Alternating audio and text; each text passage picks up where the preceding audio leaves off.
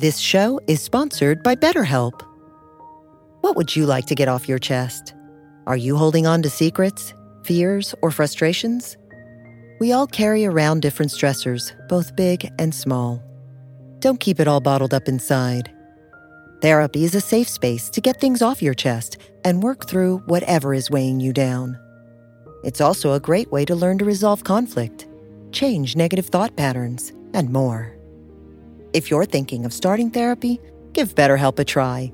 It's entirely online and designed to be convenient, flexible, and suited to your schedule. Get it off your chest with BetterHelp. Visit BetterHelp.com/BeHereNow today to get 10% off your first month. That's BetterHelp, HELP.com/BeHereNow.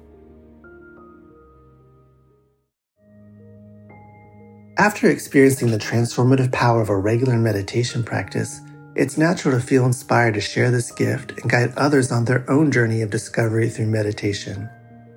Join Buddhist teacher David Nickturn and Duncan Trussell, comedian and creator of the Netflix animated series The Midnight Gospel, for a free online event on Tuesday, May 7th at 6 p.m. Eastern Time. They'll discuss the profound practices of mindfulness in Dharma Moon's renowned mindfulness meditation teacher training program. Get certified by Dharma Moon to teach meditation, lead group practice sessions, and work with individual students. Visit dharmamoon.com/BeHereNow for more info and to reserve your spot for the free online event with David Nickturn and Duncan Trussell.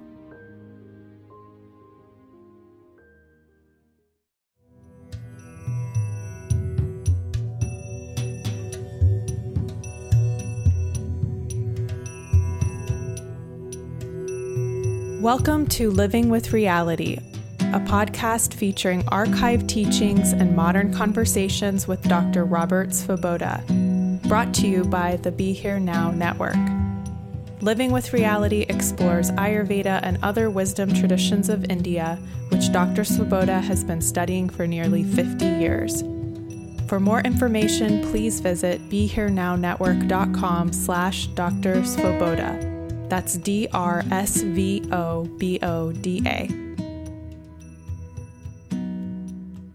Hello, and welcome to the Living with Reality podcast. I'm Paula Crossfield, your host and Dr. Svoboda's media manager. This week, I have an interview for you that I did with Dr. Svoboda about possession, the idea of something taking us over, which he says happens to us pretty consistently as human beings. So learning how to navigate that skillfully is really important. He gives us a lot of tips in this interview, and I can't wait to share it with you. Before we get started, I just wanted to tell you about two courses that you can find at drsvoboda.teachable.com. That's drsvoboda.teachable.com. The first one is about Ganesha, who is the deity of removing obstacles and also grounding, which is so important right now. So Dr. Svoboda teaches all about that and gives you so much information on how to work with that energy. The second course I want to tell you about is all about ancestors and how we can work with them. And that one will be available in September, but it's so relevant to this topic of possession. I wanted to make sure you knew about it. Okay, so we'll jump now right into the interview. So Dr. Svoboda, the first time that we met, you gave me some advice that really stuck with me and was very helpful to me, which was to figure out what is possessing you and to deal with that thing. So I was hoping you could talk a little bit about this concept of possession. Anything that takes you over and moves you in a particular direction is a possession. Sometimes those possessions can be good things. When you're in the flow, when you're in the zone, and that could be singing, playing a musical instrument, drawing, doing anything creative, playing a sport, anything that you can do well and that can allow you to move into a frame of mind that is different from your normal frame of mind, that's a kind of possession. Unfortunately, the majority of possessions are not as helpful, not as good. Sometimes it is actually people being possessed by spirits. Sometimes even a person who appears to be possessed by a spirit may only be possessed by a portion of their personality that's behaving like an alien personality.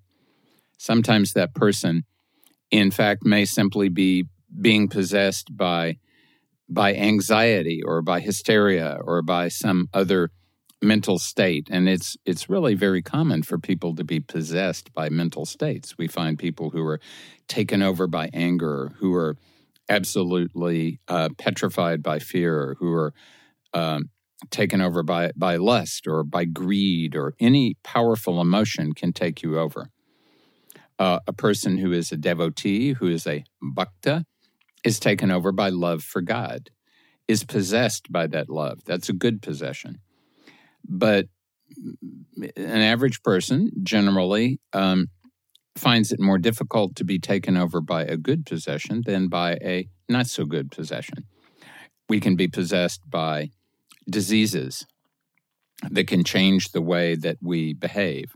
We can be possessed by parasites. We can be possessed by ideas, the idea of communism or fascism or capitalism that can become a meme that takes us over and drags us in a particular direction. There are a wide variety of things that we can be possessed by. Intoxicants, attitudes, almost anything. And it is, I believe, and I was taught by Vimalananda, that it's a very useful thing to understand that that humans find it very easy to be possessed and need to do what they can to identify those possessions, remove the ones that are not benefiting them, so that they can be open to being possessed by things that will benefit them. So if I'm understanding you correctly, we are all possessed, and it's sort of like a consistent possession that's going on, just being a human? Just being a human, it's kind of a consistent possession. In fact, as a human, we're all possessed by a human personality, and a human personality in some ways is kind of like a tornado or a hurricane or some other kind of storm. It's a persistent movement of wind in the human being. That's a persistent movement of prana or vata, depending on what's going on inside you. But that persistent movement gives the impression of being something that has some continuity to it. And things that can be very temporary can also have that appearance of continuity, and they can be very strong. If I'm on the seashore and I get hit by a very large wave, it doesn't matter that the wave is a very temporary thing, that the wave is simply a fluctuation in the ocean. The wave could easily kill me simply because it is a temporary fluctuation in a thing, but that has sufficient temporary integrity to behave in a particular way. That's what human personalities do. Our personalities are always changing, and most people don't have a single personality. Most people have different personalities for different areas of their life. You behave in a different way with your parents, with your children, at work, at home, if you were the boss, if you were the underling. And in most people, there are slightly different differences.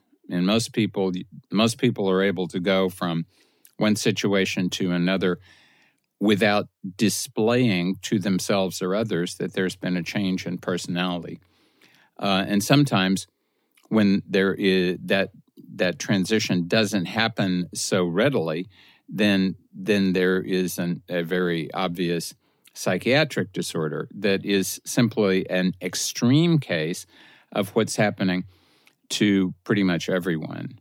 So when you have these different personalities, when there is not one stable personality that has one focus to it, then that makes it easier for something to come in and temporarily take you over, make you its vehicle, move you in the direction that it wants you to go. So you still appear to be who you are, but now it's not you so much as whatever it is that has taken you over that is driving you. Maybe you could talk a little bit about the difference between prana and vata and how that relates here so that we can understand how we get to more of a positive possession instead of having negative possessions. Prana is the life force. Thanks to prana, we are alive. As long as there's prana in your organism, you're alive. As soon as the prana leaves, you die. Prana is, according to the Sankhya philosophy, generated from the element of air or wind. And so is vata. The difference between prana and vata is that prana is situated in the body in such a way that it is promoting harmony and resonance. The air element must always move in the body. The life force always has to be circulating. So when the life force is circulating deeply, slowly, regularly, calmly, then we can say that the prana is moving in a healthy and positive way in the organism. But sometimes it does not move consistently. It moves in a start and stop fashion. Sometimes it's stronger in one area and weaker in another. Sometimes what happens is that it is more superficial and not sufficiently deep.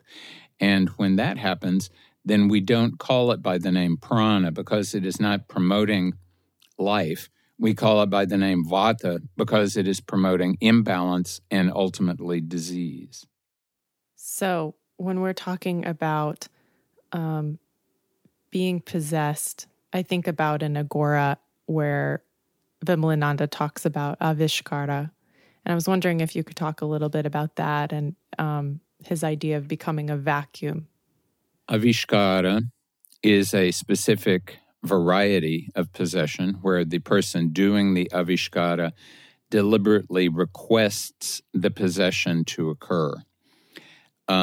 Avishkara comes from a Sanskrit word that means to enter. So Vimalananda would always say that if you want to have a deity, a god or a goddess, or a saint from a bygone era enter into your organism, you have to create a spiritual vacuum, because only then will there be enough space for that other personality to come and to temporarily inhabit your organism. So avishkara is a willful decision to make yourself available to a very specific personality or set of personalities for the purpose of your own spiritual evolution, assisting that deity to perform whatever work he or she needs to do on this planet, and potentially benefiting someone else with whom you happen to be working who can use the assistance of that deity. So is that kind of like channeling? It's very similar to channeling. Often, of course, in the case of channeling, and for that matter, in the case of people who do avishkara, sometimes it's less a matter of actually having the deity or the deceased saint enter into you, and sometimes you may convince yourself that that's happening, or you may convince others that that's happening. But what may actually be happening is that it's just a concoction of your own awareness that is making you feel like that's happening. And sometimes the distinction between these two things is very subtle, because in order to open yourself sufficiently to a deity so that the deity can enter into you, almost always you have to spend quite a bit of time doing sadhana for that deity, meaning visualizing the deity, reciting the mantra for the deity, aligning yourself with the reality of that god or goddess so that you can mirror that deity properly. And once you can mirror that deity properly, then it's possible that a connection can be created, and that an aperture can be created so that then you can actually, literally, serve as a host for that being. So obviously what we're talking about is kind of advanced, right? And a lot of us are just kind of generally possessed, as you were saying near the beginning. So can you talk a little bit about how we can identify those possessions, work with them, and get ourselves into a more positively possessed state? Maybe not a Vishkara, but something just a little bit more beneficial. I think the most important thing when it comes to being able to identify what's going on is to notice when you are not yourself. And of course, for this purpose, you need to be able to notice when you are yourself. And sometimes it's very obvious that here you were in one condition, and suddenly something sets you off, and you fly into a titanic rage. That's pretty obvious. It's pretty obvious that at that moment you've been taken over by anger. But sometimes it's not quite so obvious. Sometimes you're sitting around and you could be simply sitting, and your mind could simply be nice and quiet. But suddenly, what happens is you get the desire to see what's going on social media. So in that case, what's happened is it's not necessarily so much that the social media itself has taken you over, but it is the craving on your part, the desire on your part. So it's a useful thing to take some time and examine what you're doing, not to do everything on autopilot, but to pay attention to what you're doing, what you're thinking, how you're relating to your environment, and to see whether you are able to notice that something suddenly, as if, takes you over and starts to move you in a direction that you would not normally go. So it has to do a lot with awareness, is that what you're saying?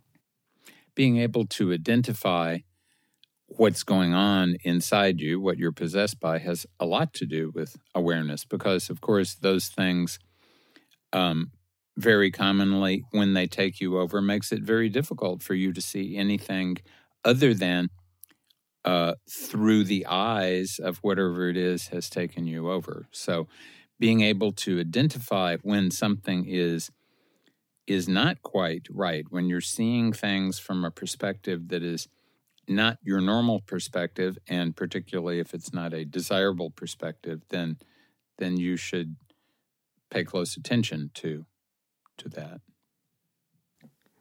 Something that I love that Vimalananda says is that it's okay to make mistakes. So if we notice we have a negative possession, it's okay to make mistakes. He just says, don't make the same mistake twice. Yes, and unfortunately, it's often the case that when you are possessed by something, the reason you are possessed by it is because you have performed certain actions sufficiently often that it allows you to be to get into a pattern that allows this possession to occur. So that's why it is important, first of all, to be able to identify that something you're doing is a mistake. And once you've identified that it is a mistake, then to exert a good deal of willpower to not do the same thing again. And inevitably, since every human being has a blind spot, there are going to be certain things that you will continue doing more than once. You will continue making the same mistake, and that it's that area of your life that you have to make particular effort in order to interrupt that pattern. So if I'm understanding you correctly, it's natural that we're possessed. That's part of the human experience. And so we shouldn't try to be depossessed. We should try to be more positively possessed. Would you say that's true? I certainly think it is a good ambition to be depossessed, especially if you're following the path of the Nirguna Brahman and you're trying to disconnect yourself from everything that is limiting your perception of the reality that has no qualities, no characteristics. But if you were following the path of the Saguna Brahman, if you were worshiping a deity, then it makes every sense to eliminate things that don't belong inside you, and by doing that, you're creating space into which the deity can come. If the more of yourself you remove, the more space there is for the deity to be there.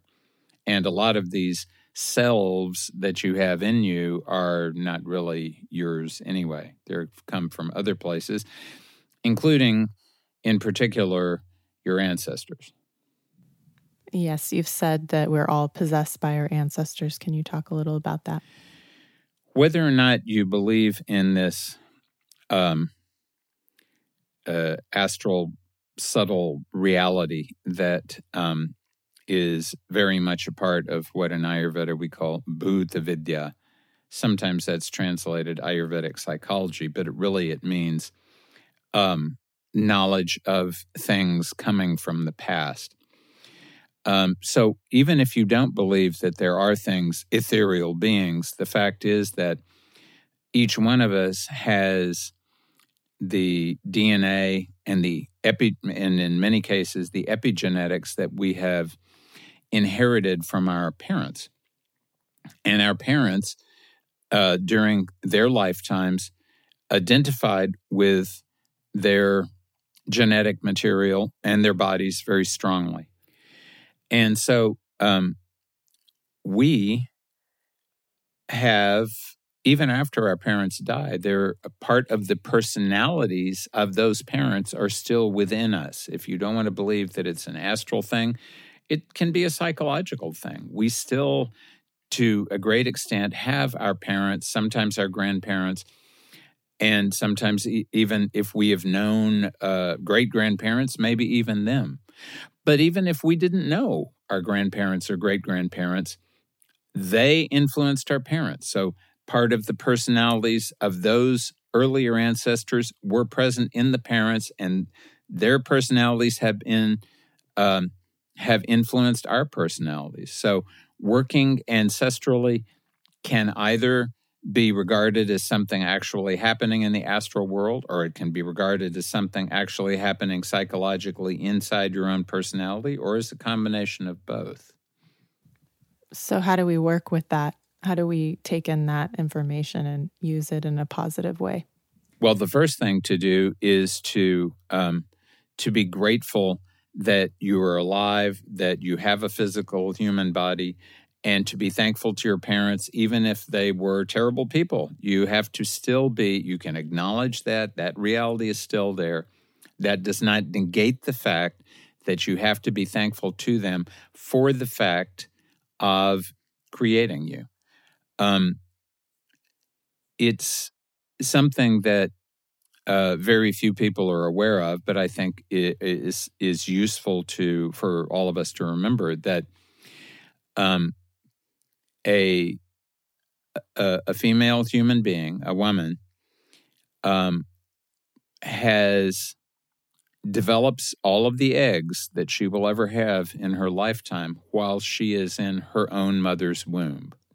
So your mother had the egg that created you while she was in her grandmother's womb, which means all of us, and this happens about month 4, so all of us have spent 5 months in our maternal grandmother's womb. So this is not just astral, not just psychological. This is a very physiological thing too. We are very influenced by our ancestors. So this is why in India, the concept of ancestor worship is so prevalent and so widely performed and respected. Traditionally, the process that is performed after someone dies is called shraddha. And that word shraddha comes from the word shraddha, which means faith. So that suggests both that you have faith that this process is actually doing something, but also that you're making a statement of the appreciation that the faith that you have in your ancestral lineage and the responsibility that you have to do what you can to improve that lineage, not only for your own self, but for anyone who may follow you in that lineage. A simpler thing to do, shraddha is a complicated procedure, but anyone can do tarpana, which basically means to appreciate those ancestors, to offer them a few simple things. And again, whether you believe in the astral world or you don't, the simple act of doing that can have a very profound effect on you psychologically at a very deep subconscious and or unconscious level. Something that Vimalananda also said that really touched me was that God doesn't necessarily like sadhus and saints better. He likes sincerity. So this is the kind of sincere approach and doesn't require a lot of complication, right? Vimalananda was very emphatic when he said that what God is most interested in is sincerity. And it's not just Vimalananda. If you will look in the Bhagavad Gita in chapter 9, Krishna himself says, what I am interested in is someone honestly and sincerely making me an offering, even if it is a leaf, even if it is water. I'm much more satisfied by that than by the fanciest offerings of people who are doing it for reasons other than love for me. So you don't have to know complicated things. You don't have to be highly precise in your activities when it comes to ancestor worship. The most important thing is shraddha, is faith. Faith that you can have a positive effect either on that ancestor or on that personality that's inside you, so that it is no longer constricting you, but it has been opened up, connected better to reality, to whatever it is you have faith in, and therefore is going to assist you to move forward in a positive way. So, in addition to tarpana, are there any other practices or things that you would suggest that can help people kind of untie the knots of their possessions and be more the master of those and depossess themselves? I think that the any kind of offering that you make, just as Krishna was saying, any offering that you make, and it may be that you don't make it directly to Krishna. Maybe you make it to another face of reality. Maybe you make it to another, it's not an Indian god or goddess at all. Maybe it's not someone who has a personality of that type. Maybe Mother Nature is who you worship. Whatever it is your conception of the reality that you most want to align with, then you bow down politely to that reality, and you request that reality to always be present with you, to always to be present in your organism, in your heart, in your head, in your eyes, in your physical reality, so that you can act as a vessel, an instrument for that positive energy that is that being that you are worshiping. Can you talk just briefly about the role that Dinacharya plays in this? Dinacharya means your daily routine. And an important reason for having a daily routine is to create positive habits for yourself. All humans create habits for themselves.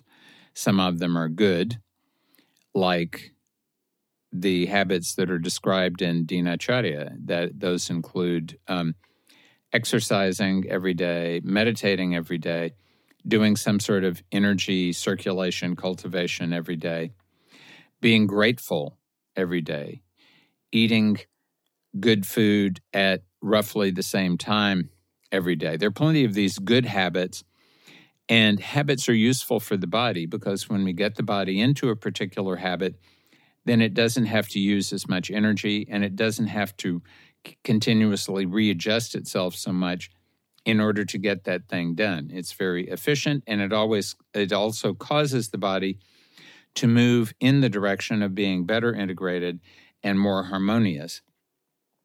Some habits are not so good, like the habit of checking your social media every 15 minutes. And those habits are habits we need to become aware of and to find a way to shift.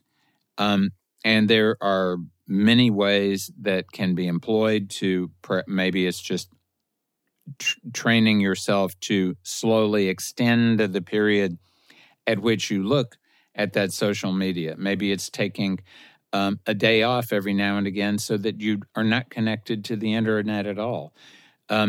You will have to find out whatever that practice is that works best for you. But it's important to identify those things that are habitual, especially if they're addictive. Find those addictions, find ways to first weaken the addiction and strengthen your own self and your own determination to move in a particular direction. And then as time goes by, continue weakening the addiction until you are free of it. It may take quite some time, especially if the dependency that you have is very profound. Is there anything else you want to tell us about possession? Possibly the most useful thing to remember is that very word in English, to possess. To possess means to hold something as if you own it, as if you have bought and paid for it. Possession is 9 points of the law. So when you're possessed, it's as if that thing has taken you over, has become your proprietor. So if you want to be someone else's property, that's one thing. If that thing is the bottle of alcohol or that thing is your cell phone or whatever it may be, that's fine if that's what you want.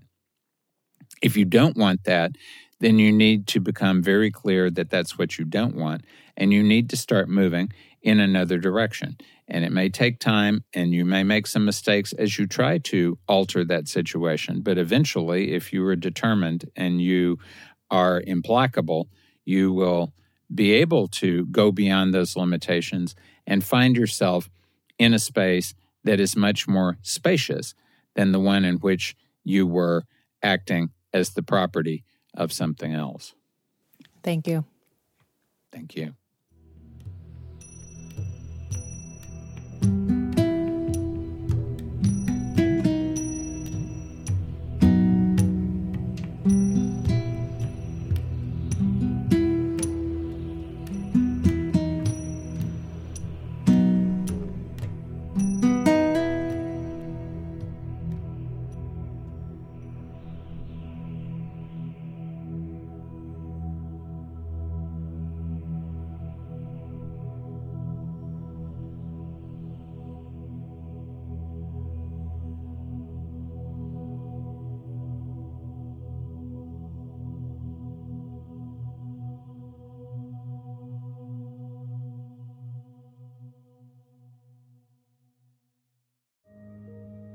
This show is sponsored by BetterHelp.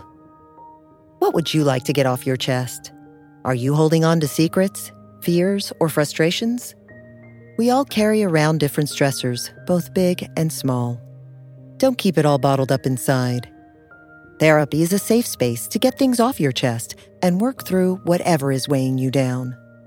It's also a great way to learn to resolve conflict, change negative thought patterns, and more.